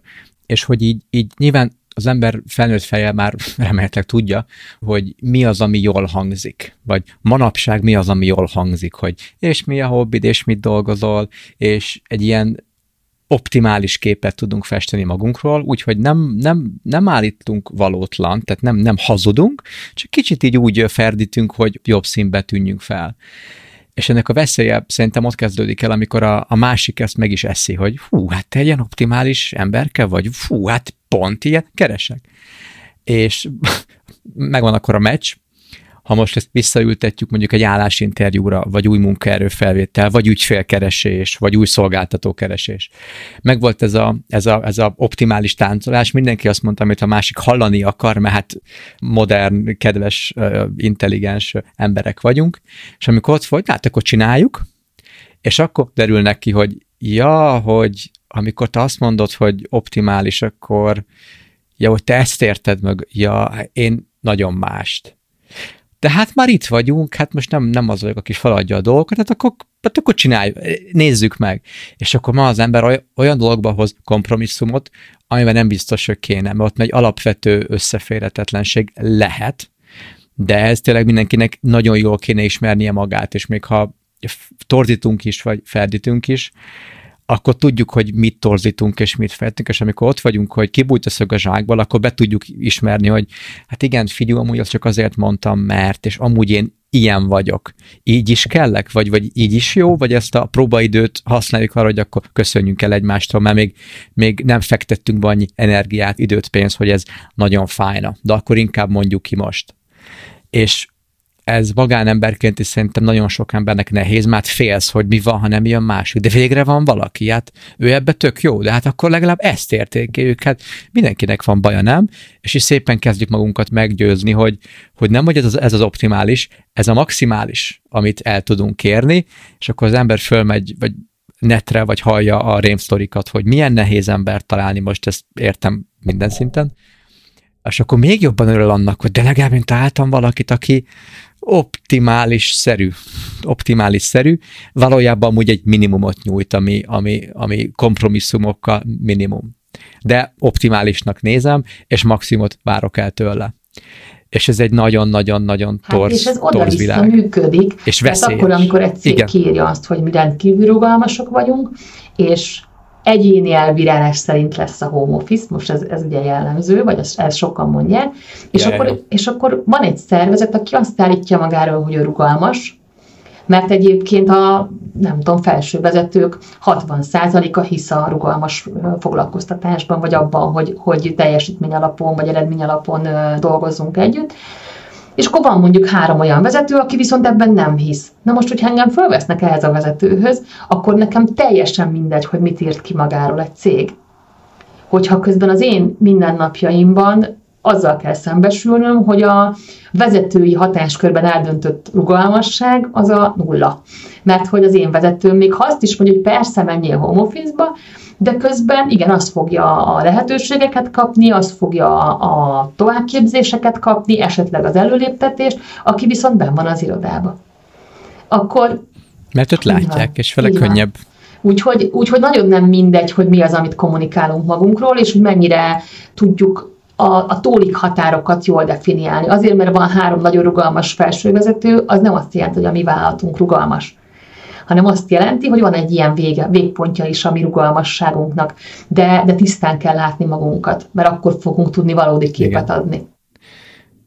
Vagy hogy mert egy, most az influencer szó fog rá eszembe jutni, amit nem pejoratívan értek, hogyha egy influencer azt mondta neked valahol konferencián, YouTube videóba, híres, bárki bárhol, de aki te, mint egy befolyásos ember, vagy befo- téged befolyásolni képes ember tekintesz rá, hogy azt kell ma mondani, hogy igen, te rugalmas munkáltató vagy, igen, ez kell a másik félnek, pont, pont, pont most, tehát hogy az, ami éppen kell, és hogy ezzel tud sikeres lenni. Hát nincs az az épeszű emberek utána ne kezdené ezt magáról szajkózni, vagy még el is hinni, hogy Hát végül is én már ilyen vagyok, ha nagyon belegondolok. Na jó, picit még csiszolódom, de, de igazából én már szinte ilyen vagyok. És sokkal könnyebben hazudják ezt emberek magukról, mert el is hitte, hogy azt mondta a, a befolyásoló ember, hogy ilyennek kell lenni, tök igaza van ezt, a mások is mond, akkor ilyen leszek, sőt, már ilyen vagyok. És már sokkal könnyebb kommunikálni, és, és ha valakinek jó a beszélőkje, vagy a meggyőző képessége, vagy szintén hatalmi pozi, vagy befolyásoló poziba van, elített mindenki, elíteti mindenki mással is az életébe, hogy én ilyen vagyok, mi ilyenek vagyunk, a marketing már ki is írt az ásjelentésre, rugalmas cég, innovatív vezetők, keresik az új normálisba, és a többi, és a többi, és már, már mindenki cuppan rá, mert ők is hallották azt az influencert, hogy rugalmasságot kell keresni. Jé, itt egy rugalmas cég. Megyek. És az, az egész egy, nyilván nem hazugságra épül, de, de ez a, a pokolvezető út is jó szándékkal van kikövezve mondás mentén, nagyon könnyen megyünk el. Úgy, hogy a legjobbat akarja mindenki, mindenki csak segíteni akar, és ha vakon követünk jó szándékú embereknek a tanácsait, anélkül, hogy átgondolnánk, hogy, hogy ez rám is igaz, vagy jó, rugalmasnak kell lenni. Én az vagyok? Nézzük, ja nem. Jó, hát akkor nekem ez nem fog menni, de ha ennyire rugalmasság kell, hát lehet, hogy ebbe a egy-két dologba tudok rugalmasabb lenni, de én nem vagyok rugalmas. Semmi gond, akkor ezt, ezt mondd el egy, egy interjún, egy beszélgetésen, bárhol, hogy, hogy figyelj, rólam ezt kell tudni. Tudom én, hogy ez most nem menő, de én ilyen vagyok, de én akarlak téged, ezért ezt és ezt meg tudom tenni. Mit szólsz? És akkor az egy, az egy normál döntéshelyzet. A másik azt mondja, hogy fú, nekem ez kevés. Semmi gond, akkor szia. És, és hatékonyan meg, meg tudtuk ezt beszélni. Csak ez meg tényleg bátorság kell. Meg ez, amit már, már háromszor mondtuk szerintem ma, hogy, hogy önismeret és, és önreflexió, és, és, és merni magunk lenni. És hogy te is mondtad, vagyok, amilyen vagyok, vagyok, aki vagyok, új normális ide, vagy új, új normális oda. Max az egy fél szemmel nézek rá, és igyekszem bele tanulni, hiszen a, a világban én szeretnék előrébb menni, vagy, vagy szinten maradni, vagy fejlődni. Tarthatunk a felé, hogy, hogy nem tudom, mi leszünk a legrugalmasabb cég, de ha nem tartunk ott folyamatokban, IT-ban, nem tudom, csomó mindenben, akkor, akkor mondjuk azt, ahol vagyunk, és azt is mondhatjuk, hogy hova szeretnénk eljutni, csak legyen ez egy ilyen tiszta kép, és ne, ne azt kommunikáljuk már, amik még nem vagyunk, majd csak öt év múlva leszünk. Igen.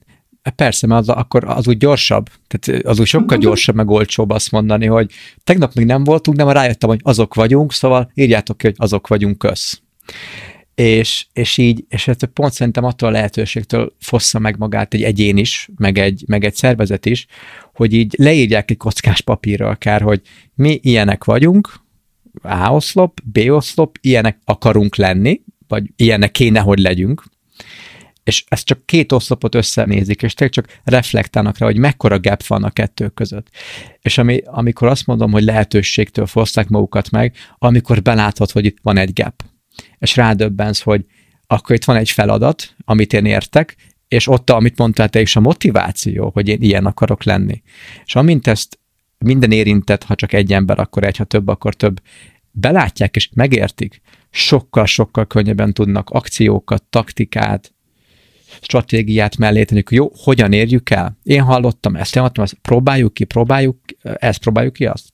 Adnak neki egy-egy időzítés, hogy jó, szálljunk rá ennyi időt, jó, szálljunk rá ennyi, ennyi pénzt, nézzük meg. És utána vissza tudják mérni, hogy hol állunk ezen a listán. És ennél jobb KPI, vagy ROI, vagy most bármilyen mutatószám, amire a legtöbb üzletember rá van kattanva, nyilván okkal, nincsen. Nincsen. Hogy mi a célunk fele hol tartunk, és nem feltétlenül üzleti cél, bevétel, nyeresség, profit, stb. stb., hanem egy ilyen nagyon egyszerű emberi lépték, hogy hogyan fejlődünk abba a soft dolgokba, amiket látjuk, hogy rohadtul kell mindenhol, de mi beláttuk, hogy, hogy nem vagyunk ott, és amúgy ennél jobb üzenet egy állásinterjún, egy konferencián nincs, amikor a őszintén elmondja, hogy én ezt teszem azért, hogy fejlődjek. Hát és akkor elmesélem neked, hogy most volt az első, az első, pedig már nem tudom, négy éve vagyok kapcsolatban cégekkel, hogy egy hárigazgatóval beszéltem, és azt mondta, hogy jó, akkor mondom, hogy hol tartunk. Volt egy felmérésünk, az alapján volt egy 8 pontos akciótervünk, amiből 6 ponttal kész vagyunk, egy pont úton van, és a maradék egyhez kell segítség. És akkor ámulsz és bámulsz, pedig amit most mondtál, hogy igazából ez annyira a józan parasztész, hogy ehhez nem kell nyolc stratégiai, nem tudom, micsoda könyveket elolvasni, hanem ez tényleg a józan parasztész, hogyha például csinálok egy felmérést, akkor abból tanuljak, vagy csinálok egy, egy bárti átvilágítást, vagy akármit, akkor abból levonjam a következtetéseket, meghatározzam a lépéseket, és elinduljak, és ha nem tudok tovább haladni egymagam, akkor kérek egy segít, vagy kérek külső segítséget. De hogy, hogy ez, ez tényleg egy, egy, egy fajék egyszerű történet, és én most láttam az első ilyet mert hogy, hogy sokkal könnyebb glufit fújni dolgok köré, mint dolgozni, megcsinálni. Igen, csak mi lesz, amikor kipukkan a lufi? valaki rákedik a te hibád, és innen, és valaki lefújatnak egy újat. Igen, és most, most láttam az első ilyet, és nagyon izgalmas volt. Tök jó volt. Azt meghiszem. Sziasztok, újra Gábor vagyok. Verával való beszélgetésből, ami, ami bennem maradt, az a, az a minimum optimum, illetve maximumnak a, a hármas, amit hallgattak, akkor emlékeztek rá, hogy a Covid elején ez a tábortüzes összeborulásra értette, vagy azzal kapcsolatban jött fel, és azóta is ezen gondolkodok, hogy én jó magam hányszor esek bele ebbe a, ebbe a torzítási hibába, hogy körülmények, egyéb elfoglaltságok, vagy bármi miatt valamit csak minimumon tudok megcsinálni. Én legbelül tudom, hogy az lehetne jobban, ha több időm van, ha az nincs, ha ez nincs, ha így, ha úgy, de attól az még egy minimum teljesítés volt az én részemről. mégis mikor beszélnem kell róla másodnak, akkor azt én optimumként állítom be, de valahol úgy könyvelem el, hogy hát ez a maximum, mennél többet nem is tudtam volna ebből kihozni, ebből a helyzetből. És számom ez, ez egy annyira, annyira veszélyes csapdának tűnik, amit ugye az ember, legalábbis én jó magam, saját magamnak állítok, azzal, hogy, hogy egy, egy ilyen torsz tükörön keresztül nézem ezt, és akkor mindig eszembe jut, hogy mennyire fontos, és mennyire nehéz reflektálni saját magunkra, és, és szinte megerőszakolni magunkat, hogy rávegyük magunkat arra, hogy, hogy nézzük magunkra kívülről, és mindig megkérdőjelezzük egy, ha valami fontosról van szó nyilván, hogy tényleg ez volt a maximum? Tényleg ez egy optimális dolog volt? Legközelebb is így szeretném? Változtatnék valamin? Ha újra csinálhatnám? Tényleg ennyi időt hagynék rá? Tényleg bevállalnám az egyéb elfoglaltságokat, vagy az, ugyanazt az időzítést adnám neki? Ezek tök érdekes dolgok, érdekel szintén, hogy ti erről mit gondoltok, vagy elgondolkoztatott-e ez titeket is. De szaladjunk is tovább, és most következzen Balogmázi Máriával vagy Majával a beszélgetésem és az ő válaszai az előbb is hallott három kérdésre. Maja, az első kérdésem hozzád, hogy milyen olyan megoldást tanultál, vagy alakítottál ki az elmúlt egy vagy szűk másfél év után, amit őszintén tudnál ajánlani másoknak is, hogy próbálja ki. Nem feltétlenül az elmúlt másfél évben alakítottam ki ezt a megoldást, de a munkatársaim körében nagyon népszerű az, hogy mi úgy dolgozunk, hogy viszonylag kötetlen a munkaidő. Mindenkinek vannak feladatai, mindenki elvégzi a feladatát, de tulajdonképpen az, hogy mikor csinálja és hol csinálja meg ezt a munkát, az attól függ, hogy ő mikor és hogyan tudja megcsinálni. A lényeg, hogy határidőre elkészüljenek a feladatok, és azt tapasztaltam, hogy a munkavállalók nagyon hálásak az e fajta rugalmasságért, és, és ami fontos, a bizalom a bizalom, ami szerintem most az elmúlt másfél évben nagyon sok helyen kialakulhatott. Nagyon jó volt ez arra, hogyha lehet így mondani a, a rosszban, hogy kénytelenek voltunk bizalmat szavazni a munkavállalóknak, kénytelenek voltunk elhinni, hogy ők otthon is meg fogják tudni csinálni a munkájukat, és hogyha tudtak élni ezzel a bizalommal, én azt gondolom, hogy ezt a jövőben is használnunk kell, vagy a jövőben is meg kell tartanunk ezt a bizalmat velük.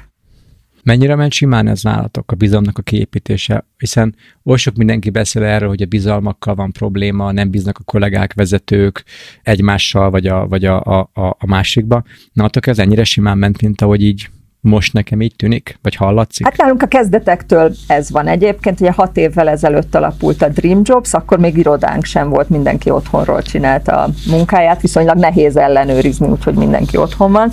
Aztán lett egy kis irodánk azért, mert az egyik kollégánk a kis gyereke mellett nem tudott otthon dolgozni, de eredetileg is azt terveztük, hogy a, az idő nagy részét home office-ban töltjük. Végül arra álltunk be, hogy, hogy egy héten három napot töltünk az irodában, akkor mindenki megbeszél, szocializálódik, megcsinálja azt, ami okvetlenül fontos a bentléthez, és a többi két napban pedig otthonról, vagy a tengerpartról, vagy bárhonnan dolgozhat. Ami még fontos, hogy, hogy az irodában töltött sem idő, ez a 8-tól 5-ig munkaidő. Általában, mivel nekem kisgyerekem van, reggel elviszem az óvodába, utána bemegyek az irodába, elszaladok az ovi, oviba, ugye már eleve ez kevesebb, mint 8 óra, ismerve az óvodákat, utána hazamegyek, vele vagyok, és este folytatom a munkát. És én, mint vezető, ha így dolgozom, akkor miért várnám el a munkatársaimtól, hogy máshogy csinálják? Úgyhogy ez alakult ki, hogy körülbelül 10-től 3-ig, 4-ig van egy törzsidő, amikor mindenki elérhető, de sem okvetlenül úgy elérhető, hogy a gép előtt kell ülnie, de ha valami probléma, a kérdés felmerül, akkor felhívható, vagy üzenetben elérhető és válaszol. És aztán a többi időben pedig szabad foglalkozás. Tehát amikor le tud ülni a gép elé, akkor le tud. És nagyon uh, sokszor van az, hogy én este 11-kor írok egy e-mailt, és a kollégáim este 11-kor válaszolnak rá, mert ők is éppen ők ugyanúgy is let, letették a gyereket, leülnek, nyugalom van, mm-hmm. és mhm. dolgoznak. És nekem ez megnyugtató. És uh, tapasztalta bármilyen olyan akadályt ebbe valaha is? Valaki visszaélt ezzel, vagy nem, tud, vagy nem tudta ezt a rugalmasságot kezelni, és, és korlátosabb működésre vágyott volna? Valószínűleg szerencsés vagyok, de nem vettem észre, hogy lett volna olyan, aki visszaélt a bizalmammal. Ahogy mondtam az elején is, ezt inkább meghálálják ezt a bizalmat, és, és e, tudnak élni vele. Van olyan kollégám egyébként, aki minden nap bejár az irodába, amikor lehetett otthon lenni, akkor is neki kellett az, hogy kiszakadjon az otthonából, kellett az, hogy legyen egy keret a munkaidejének. És akkor ő bejött uh-huh. kilenckor, ötig, hatig bent volt az irodában, hazament, és utána élte a mindennapjait otthon. De akkor is egyébként ő elérhető volt, hogyha ha szükség Valami volt rá, ugyan, ugyanúgy. De neki is benne volt a munkaidejében az, hogyha éppen a gázóra leolvasó jött, akkor ő otthon maradt, és amikor végzett, bejött az irodába. De ő igényelte, vagy igényli. Vannak ilyen kollégák, akik igénylik ezt a másságot. És van, aki pedig szinte soha nem járna be, ha megtehetné, még megbeszéléseket is inkább online bonyolítja. Uh-huh. És maximálisan alkalmazkodunk ehhez a rugalmassághoz. Aha. Nyilván ez nem minden munkakörben megoldható. Tehát például egy szélszes, az munkaidőben tud csak szélszelni, este 11-kor nem tudja az ügyfeleket hívni. De vannak a szélszen is olyan feladatok, akár administratív Igen. dolgok, amit nyugodtan megcsinálhat este is. Úgyhogy én, én azt gondolom, hogy a, ha nem, nem is csak nálunk, nem is csak az elmúlt másfél évnek a tanulsága ez, hanem úgy általában a cégvezetés tanulsága, hogy, hogy bizalmat kell szavazni az embereknek, és hogyha nem élnek vissza ezzel a bizalommal, akkor ezt fenn kell tartani, és hagyni kell, hogy ők szabadon, hát felnőtt emberek, hagyd döntsék már el, hogy mikor és hogyan csinálják hogy meg azt a munkát. Köszönöm, Maja. Következő kérdés. Volt-e bármi nálad vagy nálatok, amit bár a múltban működött, de beláttátok most, hogy a jövőben bizonyos más, máshogy kéne már csinálni, mert ez így már nem lesz jó? Volt-e bármilyen tanulság? Hát nekem a saját tanulságom az, hogy nagyon beszoktam az ágyba. Tehát, hogy a, a munka nagy részét most is egyébként az ágyban ücsörgök, és rettentő egészségtelen, de hogy az elmúlt másfél évben nekem nagyon kényelmes volt, hogy, hogy beülök a hálószobába az ágyba, és itt dolgozom. Úgyhogy amit én a jövőben mindenképpen máshogy csinálnék, hogy iroda sarkot kialakítok, és hogyha itthon is, dolg... Igen, ha itthon is dolgozom, akkor egyébként van egy saját irodánk, csak még arra is lelki erőm nem volt sokszor, hogy felmenjek az irodánkba, az emeletre. Úgyhogy én ez az, amit máshogy csinálnék. Az, hogy a cégben vagy a cégvezetésen belül mit csinálnék máshogy, megpróbáltunk egyébként a Covid alatt kommunikálni, de szerintem ezen még lehetne javítani. Tehát ami a másik nagy tanulsága az elmúlt másfél évről, az a kommunikációnak a fontossága. És nem baj, hogyha az ember rossz dolgokat közöl, vagy nem baj, hogyha negatívumokat kommunikál, még mindig jobb, mint hogyha nem kommunikál semmit. Akkor úgy érted, hogy, hogy azt mondtatok meg, hogy többet kéne kommunikálnatok, tök mindegy, hogy mi van, de akkor is a kommunikációt föntartani. Így van. Valahogy. Így van, és uh, ugye a Dream Jobs-on most meg közel 2000 cég van, rengeteg cégvezetőkkel beszélgetünk, és szinte mindenhol ez jön ki, hogy a kommunikáció, az őszinte kommunikáció mennyire fontos. Mert ha ha az emberek érzik, hogy egy kicsit ez őszintétlen, vagy egy kicsit mismásolás van, Igen. akkor már elbizonytalanodnak, és aztán elkezdenek ők kommunikálni egymás közt, aminek nagyon sokszor nincs jó vége. Igen, a, a, a bizonytalanság mindig bizonytalanságot szül, és ezek mindig negatív példák szerintem, hogy, hogy vagy így, vagy úgy el fogják a többiek is tanulni, hogy hát akkor itt mi így kommunikálunk, hogy ilyen kis fehér hazugságok, füllentések. Igen, kis ferdítések, Szépítünk, torzítunk. Igen. igen, igen, hogy hát jobban hangzik, jó, majd megoldom utána, és a többi, és a többi, és így, és így itt tényleg a, a, az információ áramlás is sérül. Ma az, hogy van ez a, ez a mondás, nem tudom, hallottad, de hogy de most nem, nem fogom tudni szóról szóra idézni, hogy a, a legnagyobb tévhit a kommunikációval kapcsolatban, hogy ténylegesen meg is történt. És hogy attól, hogy két ember beszélget, vagy szavakat mondanak egymásra, vagy egymásnak, az még nem biztos, hogy kommunikáció, vagy hogy hatékony kommunikáció, és, hogy, és hogy ez, ez, ez valóban fontos. De ez tanulható és fejleszthető, ez a jó És hír. kell is tanulni. És kell is tanulni. Ez olyan, olyan érdekes, hogy, hogy szintén most, most hallottam egy, fú, uh, egy interjúba, ahol egy pszichológus válaszolt, hogy azt hiszem tőle megkérdezték azt, hogy, hogy egy mai fiatal, szóval a férfiakra volt ki hegyezve, hogy egy mai fiatal férfi mit tud tenni azért, hogy párt találjon, sikeres legyen, munkahely legyen, stb. És annyit mondott, hogy tanuljon meg jól beszélni.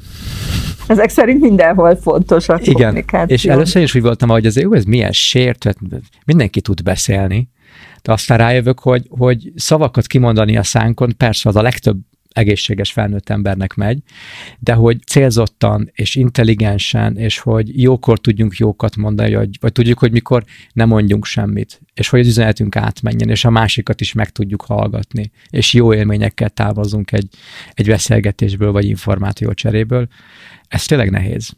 Ijesztően nehéz, és, és nem szégyen tanulni.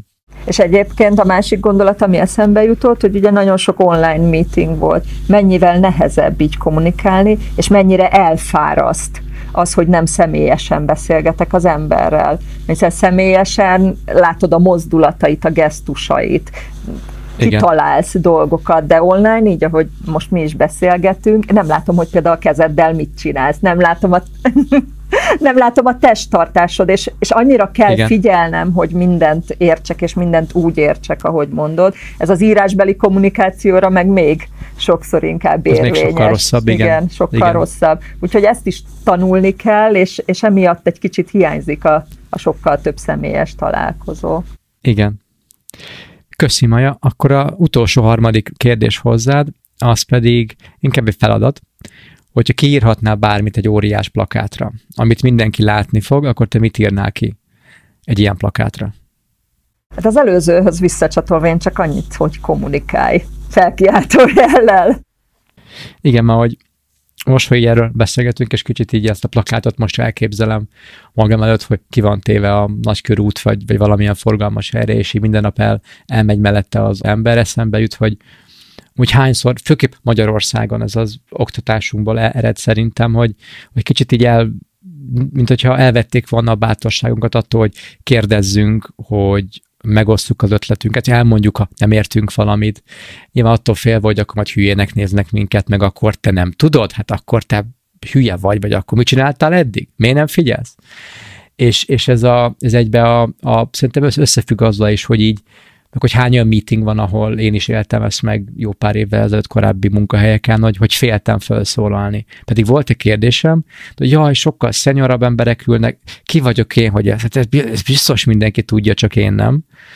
És, és később, hogy nem, ezt szintén senki nem tudta, és amikor egy szenior ember megkérdezte azt, amit én is szerettem volna, vertem a fejem a képzetbeli falba, hogy de miért nem én, akkor fú, akkor én lehettem volna, és hogy tényleg akkor, hogy akkor szabad kérdezni, és akkor szabad kommunikálni ez az annyira fura, hogy így, hogy így lemoderáljuk magunkat, hogy ah, inkább nem mondok semmit. Igen, erre van egy nagyon szép kifejezés, ezt 4K-nak hívják, ami nagyon fontos, ez a kritikus gondolkodás, kommunikáció, kooperáció és kreativitás. Igen, amiket gyakorolni nehéz, meg főképp, hogyha nem is engedjük egymásnak hogy gyakoroljuk, és, és, lenni, és lehülyézzük a másikat, vagy belé a szót, vagy elnyomjuk a véleményét. Ezekre mind jobban kéne figyelni. Maja, köszönöm szépen. Én is Köszi, köszönöm. hogy itt voltál. És az adás végéhez is érkeztünk. Köszönöm szépen, hogy velünk voltatok ebben, ahogy már mondtam, mérföldkő adásba, hiszen a legtöbb vendég volt eddig valahol velem. A ti irodátok felmérésünknek a támogatására dedikáltuk ezt az adást, illetve ez volt az évad záró adásunk, ami után most egy rövid nyári szünetre megyünk.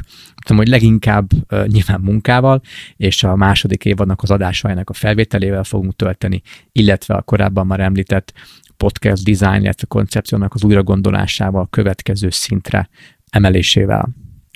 Köszönöm tényleg még egyszer, hogy akik eddig velünk voltak, velünk voltatok, ha első hallgató vagy, Remélem, hogy tetszett, és remélem, hogy vissza is fogsz, fogsz hozzánk térni. Én nagyon kellemes napot, hetet, hónapot, nyarat, jövőt kívánok nektek. Én Polkovics Gábor voltam, a podcast házigazdája és a Sinálp nemzetközi munkatér szakértője, és várlak vissza titeket szeptemberbe a második évadra. Minden jót, sziasztok!